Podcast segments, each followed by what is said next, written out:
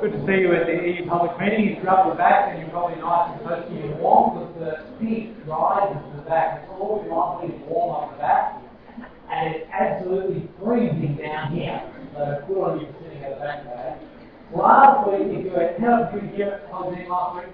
Right, so last week you might remember that I was trying to explain to you that sometimes reading about Jesus in the New Testament Gospels is a bit like watching an actor in front of a green screen, because unless you have filled in all the background, which is often there in the Christian Old Testament, it is very hard to understand exactly what Jesus is saying and doing. I mean, you can read what he says and what he does, but you don't really know what it means unless you can fill in the background. And last week we saw some of the background from John chapter 6 came from the Exodus moment in Israel's history where God rescued the people out of slavery in Egypt. This week, there's different backgrounds that you need to have in place to understand what Jesus is going to say and do in John chapters 9 and 10, what we're looking at this week. Mainly we'll focus on John chapter 9, but they do sort of fit together in John's account of Jesus' life and ministry. So I'm going to hopefully give you enough background such, such that you could actually fill in the rest of the gaps by reading through the John chapter 10 yourself and it will make sense to you. That's my goal, just fill in that background for you. Now, to understand that background, um, I need to introduce you to three sketchy figures here on the board from the Christian Old Testament. I, I should say maybe shadowy. Sketchy implies they're dodgy. They're not dodgy. I mean, my drawings are definitely dodgy. As someone once said, they look, they're all armless, my drawings. They're all completely armless. Always. It's not even very funny, but I like it. Now, three things, three key figures in the Christian Old Testament that you need to know and understand if you're going to make sense of Jesus of Nazareth. So if you hope you've got your Bible there, I'm going to flip you up to three particular passages in the Old Testament, which are sort of key passages you probably should just become familiar with if you're a Christian person, because they help you understand who the Lord Jesus is. So the first character I want to introduce you to is known as the servant of the Lord. The servant of the Lord. And if you've got your Bible there, why don't you turn it open to Isaiah 42. Let's have a very brief look at Isaiah 42, just a few verses, so you might get familiar with this shadowy figure from the Old Testament. Isaiah 42, if you look at verse 1 of Isaiah 42, you see there, the Lord, the one true living God, is speaking. He says, Here is my servant whom I uphold. So he's talking about his servant, hence the title for this character, the servant of the Lord. Okay? What do we learn about this servant? Well, as you read through the first couple of verses of the chapter, you'll learn that the one true living God puts his spirit on this servant. You'll learn that the servant is a compassionate servant of God. He will not even break a bruised reed. He won't even smother a smouldering wick. But you also learn that he's a person who will serve with justice. He will establish, and the nations or the islands of the world put their hope in him. But the bit I want you to focus on, as you keep going down, is verse 6 and 7. Have a look at verses 6 and 7, where the one true living God, the Lord says, I, the Lord, have called you, talking to the servant, in righteousness. I will take hold of your hand I will keep you and will make you to be a covenant for the people and a light for the Gentiles. Gentiles are everyone in the world is not a Jew, right? That's a lot. I will make you a light for the Gentiles to open the eyes of the blind, to free captives from prison, and to release from the dungeon those who sit in darkness. This servant of the Lord will establish justice well, the nations will put their hope in him, and he will be a light to the Gentiles, to the nations. Will open the eyes of the blind. This is the servant of the Lord figure. Who is the servant of the Lord? We don't know. When you read through the book of Isaiah, it is not at all clear about who the servant of the Lord is. It is left as a shadowy, sketchy figure there. I wonder one day who it will be. That's the first figure. Second figure is the known as the Son of Man. Son of Man. Next place to go in your Bible. Daniel chapter 7. Daniel chapter 7. flick it up. It's a bit to your right in your Bible, or if you're on home, it's just where Daniel is. Daniel 7. Daniel chapter 7, Daniel's another prophet of the Old Testament. He's been given a vision by the one true God, and we're jumping into the vision, and it's in verse 13. Listen to this vision that Daniel is given. It says, In my vision that night I looked, and there before me was one like a son of man. Hence, sketchy figure on the board, son of man. Right? One like a son of man, coming with the clouds of heaven. He approached the Ancient of Days, which in this vision is sort of God. God is called the Ancient of Days. He approached the Ancient of Days was led into his presence, he was given authority, glory, and sovereign power. All peoples, nations, of every language worshipped him. His dominion is an everlasting dominion that will not pass away, and his kingdom is one that will never be destroyed. So here's this Son of Man character who's going to be given divine sort of authority and power such that he actually worshipped. He's going to have a kingdom. He's going to rule that will last forever. So what are we seeing here? We're seeing universal worship this Son of Man figure. There's the second figure. What's the third sketchy figure in the Old Testament? Well, the third one is the one you may have heard the most about. The third one is called the Christ, or alternatively, if you want to speak Hebrew, the Messiah. Same word, different languages, right? The Christ, Messiah meaning the anointed one. Maybe if you've been a Christian for a while, you're a bit familiar with this figure in the Old Testament, but maybe not so familiar with this particular passage I want you to look up. Have a look at Ezekiel 34. Ezekiel 34.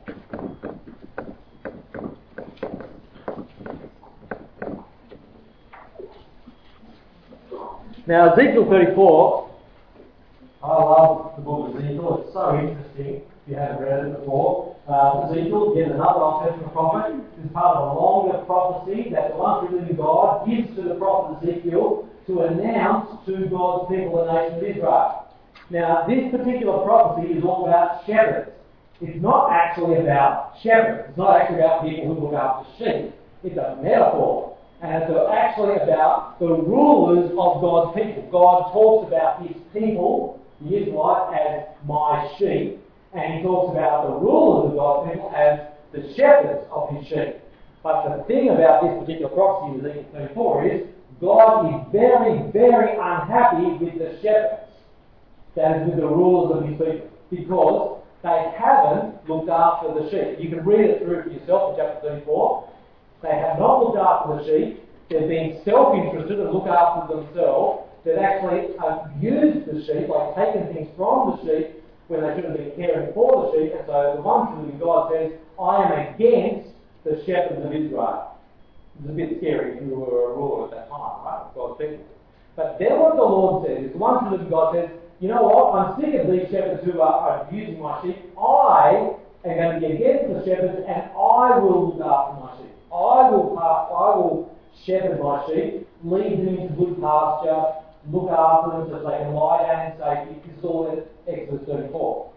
But then I want you to point, I want to point out one particular part of this prophecy. If you jump towards, or jump down to about verse 23, of chapter, Ezekiel 34, verse 23, he says, at this particular point, I will place over them one shepherd, right? If against the other shepherds, he's going to put in one new shepherd. I will place over them one shepherd, my servant David. Now, King David lived hundreds and hundreds of years before this prophecy. He was dead and buried. Not actually going to be David. He's referring here to the promise that God had made to David that one day he would raise up from David's uh, descendants, raise up somebody who would be king on David's throne. This person was known as the Christ, the Messiah, the Anointed One. So this prophecy here is about that Christ. He's saying, I'm going to raise up one shepherd, my servant David, he will tend them. He will tend them and be their shepherd. I, the Lord, will be their God, and my servant David will be prince among them. I, the Lord, have spoken. So Ezekiel 34, we see there's going to be, if you read the details, there's going to be one flock belonging to God with one shepherd. Three shadowy figures of the Old Testament with which you ought to be familiar if you want to understand Jesus of Nazareth. Now, what's the point of understanding these three? Now, you've got your little outline on the way in, right? You get your little outline on the way in. How it's beautifully blank on the inside, except for the very simple bit of taking notes. Or fine, maybe blank on the other side. You can find a blank You get to draw. You get to draw today's public meeting, like me. I'm not you, you can very quickly draw this now, right? But but the trick is this. You need to let that just take up the top part of your picture. Don't use it for the whole bit because this happens. I'm going to show you how this fits with Jesus, right? You do this. Wait for it. Wait for it. Alright? And then you do this. Yeah.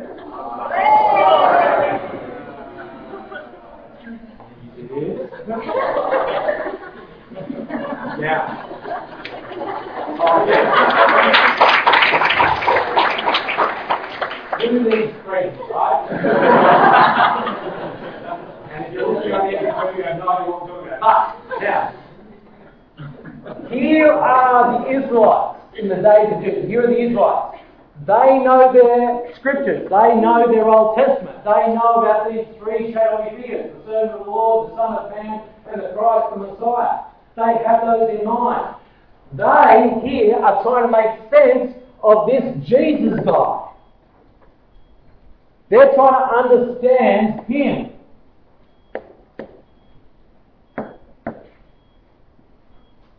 Who is he? Is he connected to these three shadowy figures? So that's the question you need to have in mind as we encounter John chapter 9 and 10. And that's what we're going to do now. Now, I'm going to tell you the first little bit of the story of John, John chapter 9, the first bit of the account, and then Alice is going to get up to it and finish the story by reading it out for us. Now, what happens in John chapter 9? So, if you've got your Bible there, flick over to John chapter 9. Let me point out a few things. A couple of things happen in John chapter 9 and 10, but the central sort of event in John chapter 9 is this healing of a guy who's blind, blind from birth. Have a look at John chapter 9, verse 1. As Jesus went along, he saw a man blind from birth. Jesus' disciples asked him, Rabbi, who sinned, this man or his parents, that he was born blind? Jesus disavows them of that misunderstanding in the next sentence, verse 3. Jesus says, Neither this man nor his parents sinned, said Jesus, but this happened so that the work of God might be displayed in his life. As long as it is day, we must do the work of him who sent me. Night is coming when no one can work. While I am in the world, I am the light of the world. Now, you may well have read that passage before or heard it read out before. You just said, yeah, I am the light of the world. Okay, yeah. No! You've got these in mind. He is the light of the world. Hang on, you know now what that means. You can see the background. What does that mean? I am the light of the world. Remember the son of the servant of the Lord who would be light to the Gentiles, open the eyes of the blind. Jesus is now saying, I am the light of the world.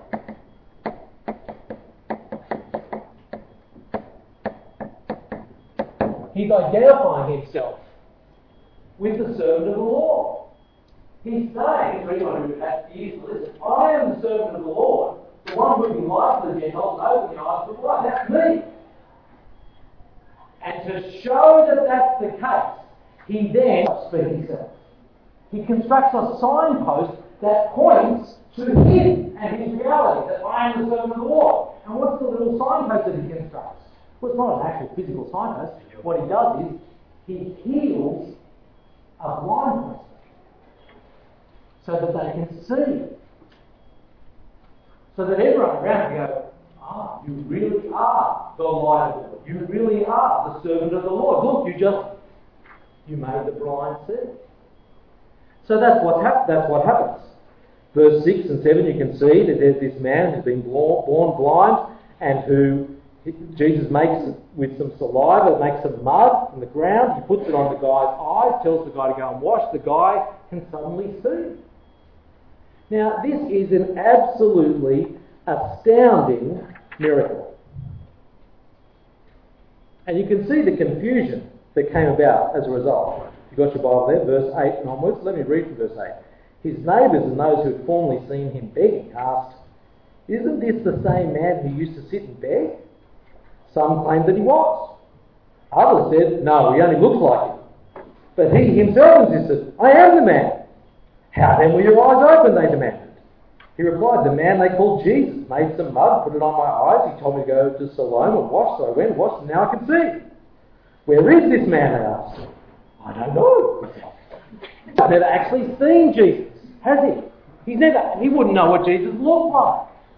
Jesus put the mud on his eye, told him to go and wash, and then he came out, he could see, but Jesus isn't there anymore. I don't know where he is. Complete confusion. Now, to get an experience, just to get a taste of just how astounding this miracle is, I want you to humour me by doing something for me. I want you to close your eyes. Close your eyes. Just, just sit there.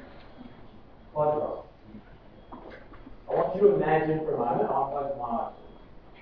I want you to imagine that for the next hour, full hour, you have to keep your eyes closed. Now that's going to be a bit tricky, isn't it? Because the EU public meeting will come to an end. You've got to get to your next lecture or tune or lab or whatever else you're going to go to.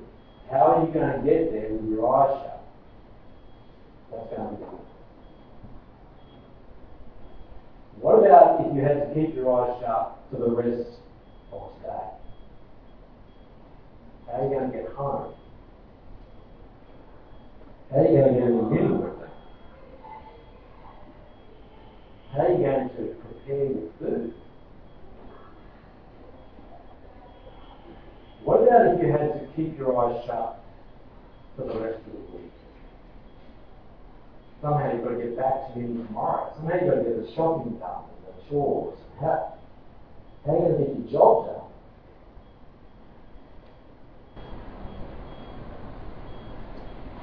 Imagine if you had to live every day like this. Imagine if you had to live every day of your life like this. This man was blind from. Never seen a sunrise. Never seen face. Never seen the food he. And then one day, Jesus comes along and miraculously, astoundingly, gives him sight. And see. Open your eyes. You have a sense, a small sense of just how utterly astounding that a man born blind would have his sight, even sight. In 2,000 years of medical advancement since the day that Jesus of Nazareth walked around Palestine, we still cannot do that at will. Restore someone's sight who is born blind. No wonder there was confusion. No wonder there was astonishment. Because this really had just happened. And so then they dragged the man before the Pharisees, the religious leaders. And, they, and the Pharisees sort of interrogate him. What went on here? But the Pharisees are missing the signpost. The Pharisees don't understand that the healing is not about the healing, it's about Jesus, who he is, and what he, what he can offer and bring. The Pharisees get all concerned with when did this happen? And as you read John 9, it turns out, oh, it happened on a Sabbath, the special Jewish day when you didn't work. And then they ask, well, hang on, it happened on a Sabbath. How did this guy Jesus do it? Like, did he technically do work on the Sabbath? And they are completely fixated with the minutiae here and missing what the sign points missing who Jesus is, that he is the servant of the Lord. And they, basically, the Pharisees themselves are divided. They can't work out what to make of this Jesus. Um, and so they ask the man, the blind man, or formerly blind man, what do you think? And he says, he's a prophet. Well, they're still not sure. They still can't really believe that this guy has been blind his whole life can our city, so they call him his parents. And they ask his parents two questions. They say, is this actually, I mean, this guy who's standing before us who can see now, is he actually your son who was born blind? Is he actually, is this actually your son? Is he just some dog? Who is And secondly, how did this happen? So on the first question, the parents go, yes, he certainly is our son. Yes, he was born blind. But to your second question about how we can now see, we'll just let him answer that question. He's age, you can ask him. Now, why do the parents say that? Have a look in your Bible at John 9, verse, I think it's verse 23. John 9, 23. His parents said this because they were afraid of the Jews, that is the Jewish leaders, for already the Jews had decided that anyone who acknowledged that Jesus was the Christ will be put out of the synagogue. That is why his parents said, He is of age, ask him. You see what's happening here. The Pharisees, the religious leaders, they are the ones who are now not just saying, well, we don't know really what's going on with Jesus. They're now saying, if you think Jesus is the Christ, you're going to be kicked out. You're going to be excommunicated. You're no longer, we're not going to let you be part of God's flock if you think He is the Christ. They, they've not just misunderstood the sign, they've completely gone against the sign. It seems to be the way John records it that the parents suspected that Jesus probably was the Christ, but they were just too afraid to say so. So you have the parents there, and then the Pharisees call back in the blind man to continue their interrogation, and Alice is going to read for us the rest of the story. Now, as Alice comes to read it, I want, the things I want you to notice as the rest of the story goes on like this. Notice the increasing blindness of the Pharisees and the increasing spiritual sight of the blind man as the account continues. Thanks, Al. They said to him, What did he do to you? How did he open your eyes? He answered them, I have told you already, and you would not listen. Why do you want to hear it again? Do you also want to become his disciples? And they reviled him, saying, You are his disciple, but we are disciples of Moses. We know that God has spoken to Moses, but as for this man, we do not know where he comes from. The man answered, Why, this is an amazing thing. You do not know where he comes from, and yet he opened my eyes. We know that God does not listen to sinners, but if anyone is a worshipper of God and does his will, God listens to him. Never since the world began has it been heard that anyone opened the eyes of a man born blind. If this man were not from God, he could do nothing. They answered him, You were born in utter sin, and would you teach us? And they cast him out. Jesus heard that they had cast him out, and having found him, he said, Do you believe in the Son of Man?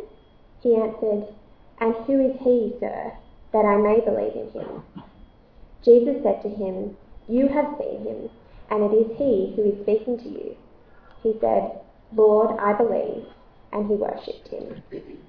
Jesus said, For judgment I came into this world, that those who do not see may see, and those who hmm. see may become blind. Some of the Pharisees near him heard these things, and said to him, Are we also blind? Jesus said to them, If you were blind, you would have no guilt. But now that you say, We see, your guilt remains.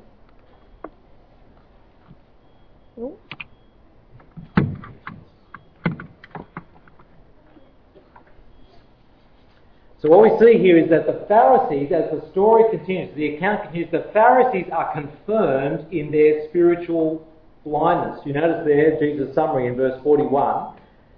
He says to them, you claim, your claim that you can see, that actually shows that you are still blind. It shows your guilt remains.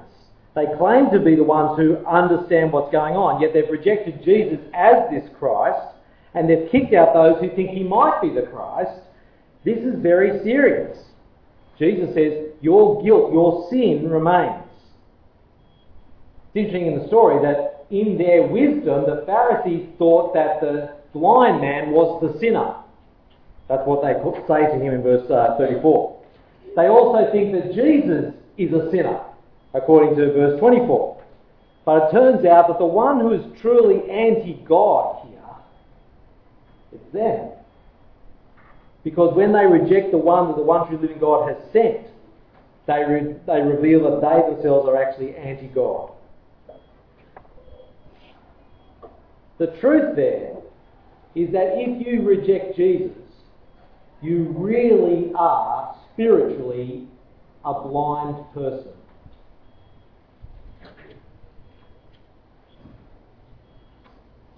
I know a lovely old, she is old now, but she's a lovely old Christian lady. Very sadly, several decades ago now, she uh, was diagnosed with what's called macular degeneration. I don't know if you know what that means. It means that uh, in your, it's a disease of the eyes where initially you get sort of sort of dark spots appearing in the centre of your vision and over time they can get completely black and grow larger and larger and larger. And that's how it went for this particular lady.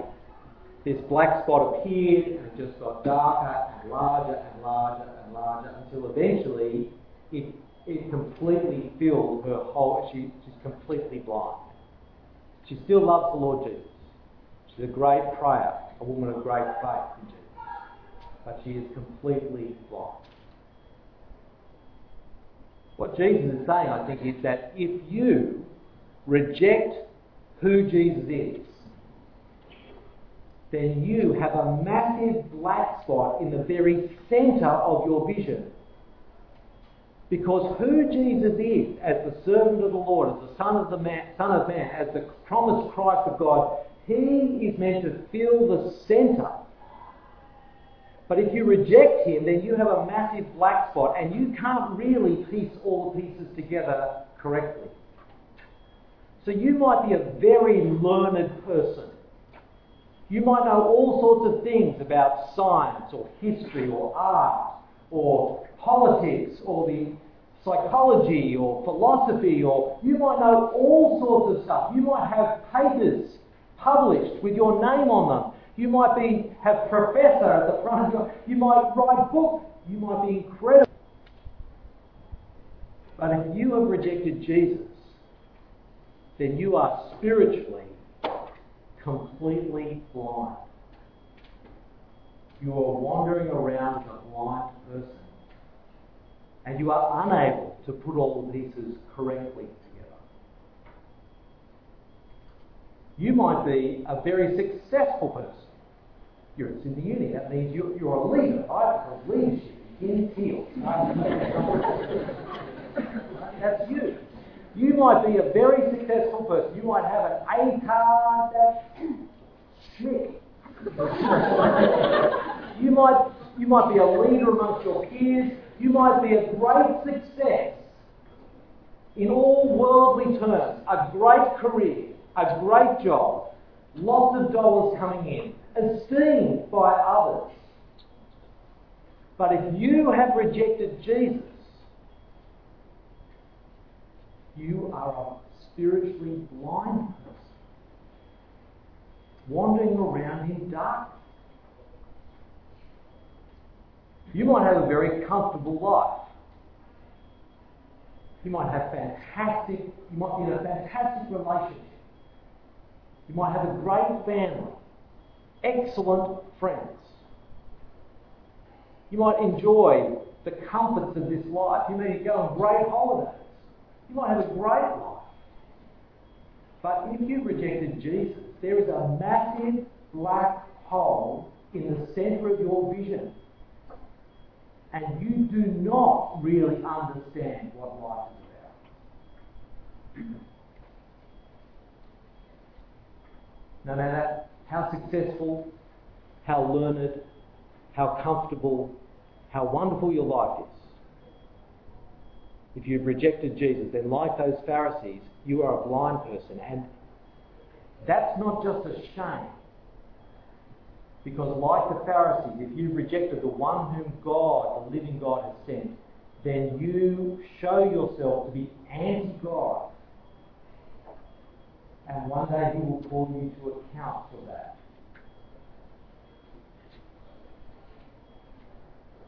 But it doesn't have to go like that.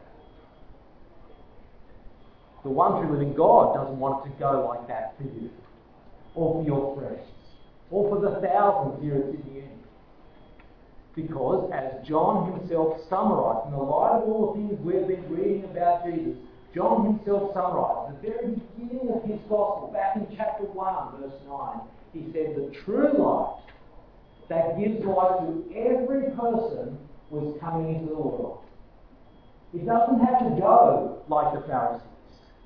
It can be like the blind man. Because did you track the blind man's growing spiritual sight through the story? I mean, he'd already received his sight physically, but as the story goes on, he grows in sight spiritually. He starts by being confused, I don't know what sight is, to then saying he's a prophet, to then saying he's from God. Until then, Jesus comes back to him and says to him, Hey, I'm Jesus. Oh, you're Jesus. You're the one who's sort of who This is fantastic. And then Jesus says, do you believe in the Son of Man? Now, he's a good Jewish person, right? He knows who the Son of Man is. His Son of Man is going to receive universal worship. Do you know who the Son of Man is? Now, I take it that the blind is going, oh, you can tell me who the Son of Man is. That's great. I mean, you healed my eye. You tell me who he is. We'll, we'll both go worship him together. That'll be great. I mean, if a guy healed you from being blind from birth and said, hey, you eat this brand of ice cream? You go, no, I will now. Just like he's not going to let me in on the Son of Man secret. Right now, we'll go worship him. He said, Jesus says, I am the Son.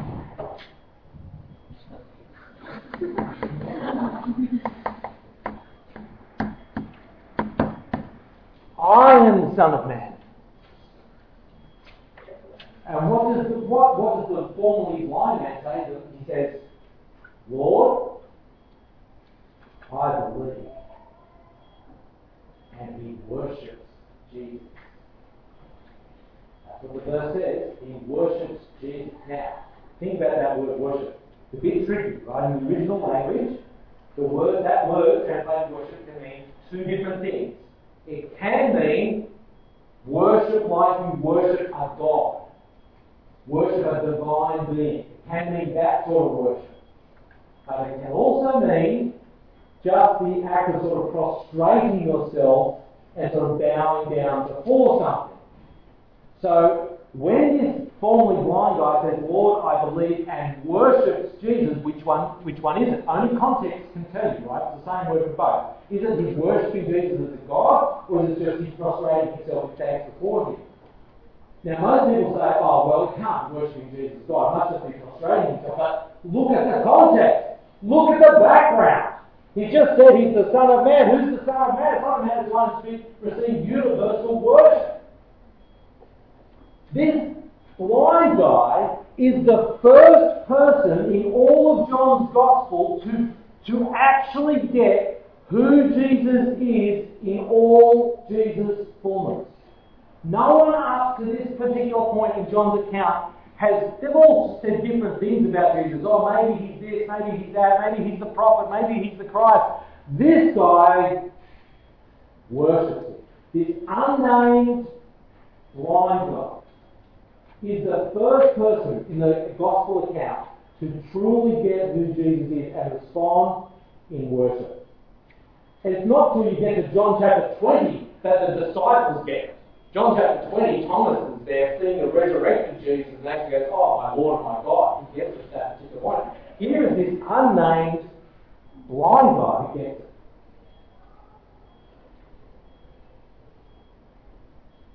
This is who Jesus is, and the blind man gets it. Well, what does it mean for Jesus to give this spiritual sight coming towards the end? As you sort of reflect on the story, I think you can you can have three R's, letter R's, that summarise for you what it means to have spiritual sight, like the blind guy.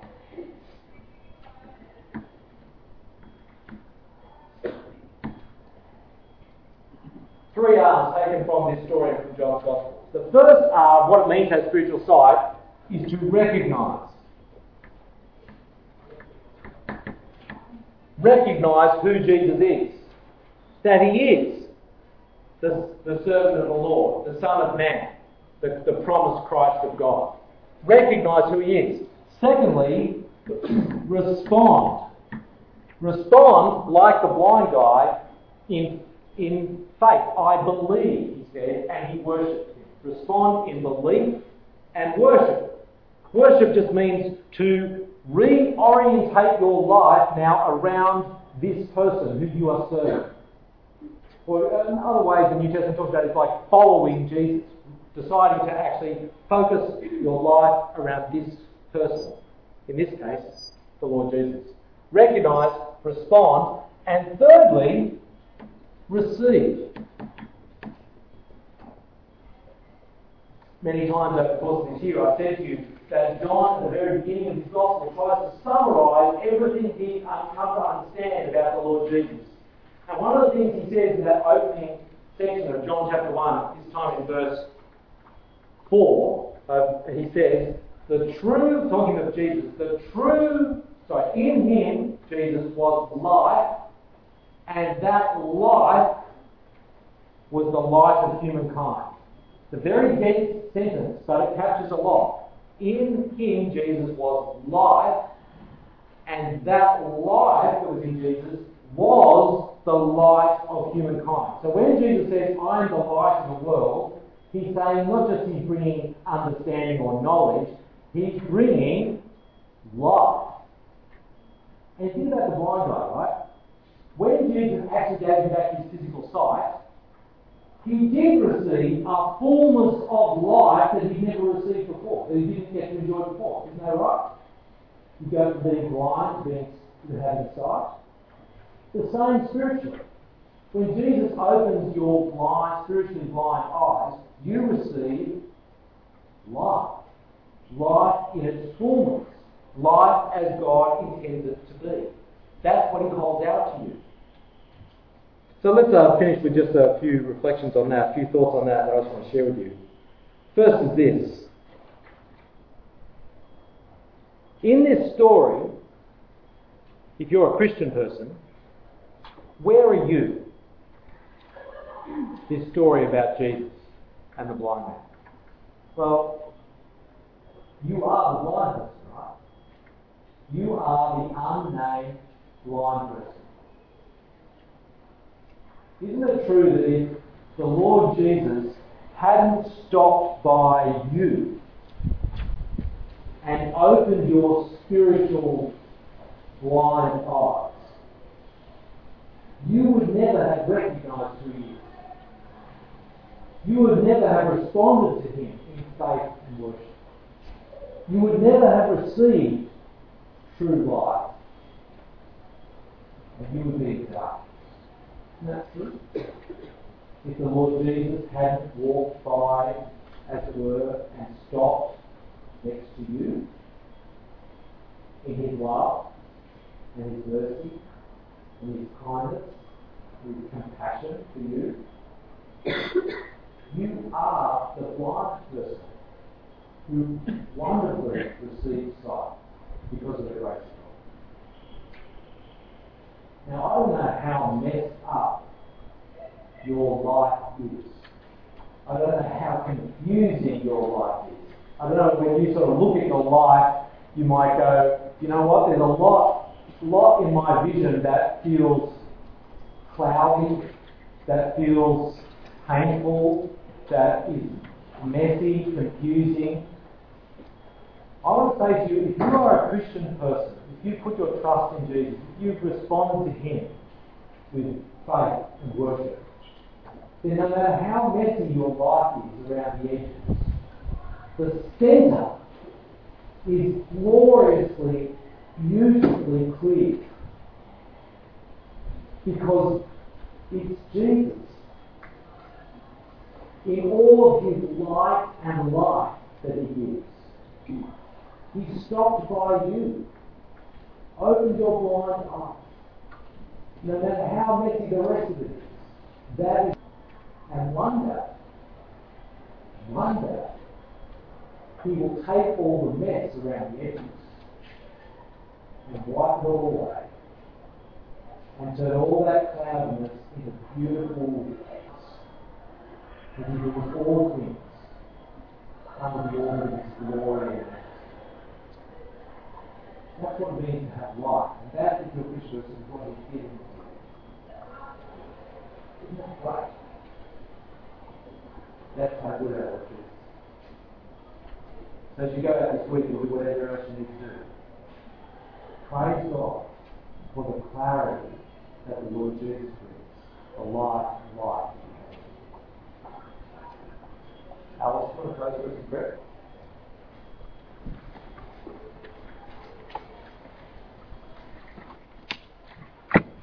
Please join me in prayer.